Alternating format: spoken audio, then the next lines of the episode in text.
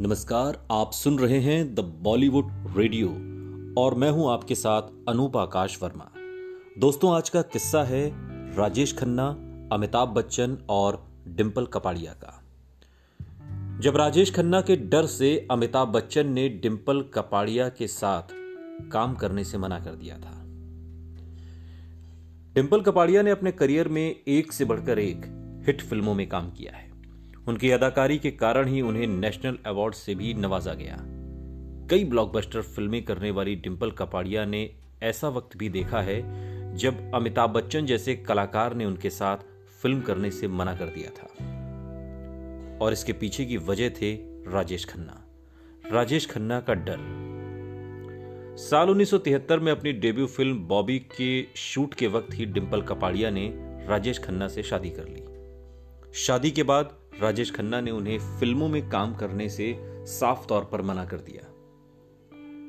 और करीब 10 साल के बाद, यानी कि जब डिम्पल कपाड़िया ने राजेश खन्ना के साथ शादी की थी, तब उनकी उम्र 16 साल थी।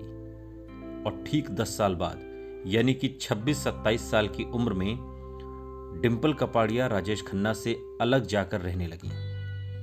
उन्होंने उन्नीस सौ चौरासी में दोबारा से फ़िल्मों में काम करना भी शुरू कर दिया। लेकिन बॉबी की सफलता के बाद 10 साल का गैप। दोबारा वापसी पर उन्हें करीब दोयम दर्जे की फ़िल्में ही ऑफ़र हो रही थीं।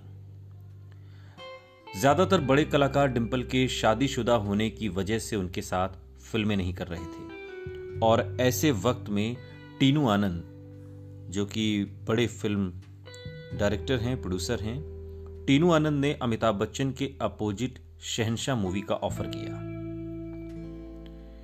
अमिताभ को जब इस बात का पता चला कि उनके अपोजिट डिम्पल कपाड़िया को साइन किया गया है तो उन्होंने फ़िल्म करने से साफ़ तौर पर इनकार कर दिया। दरअसल राजेश खन्ना की मर्ज़ी के खिलाफ जाकर जब डिम्पल ने फ़िल्में साइन करनी शुरू की थी तो जो भी एक्टर या डायरेक्टर उनके साथ फ़िल्म करता, राजेश खन्ना उसे अपनी ब्लैक लिस्ट में डाल देते थे।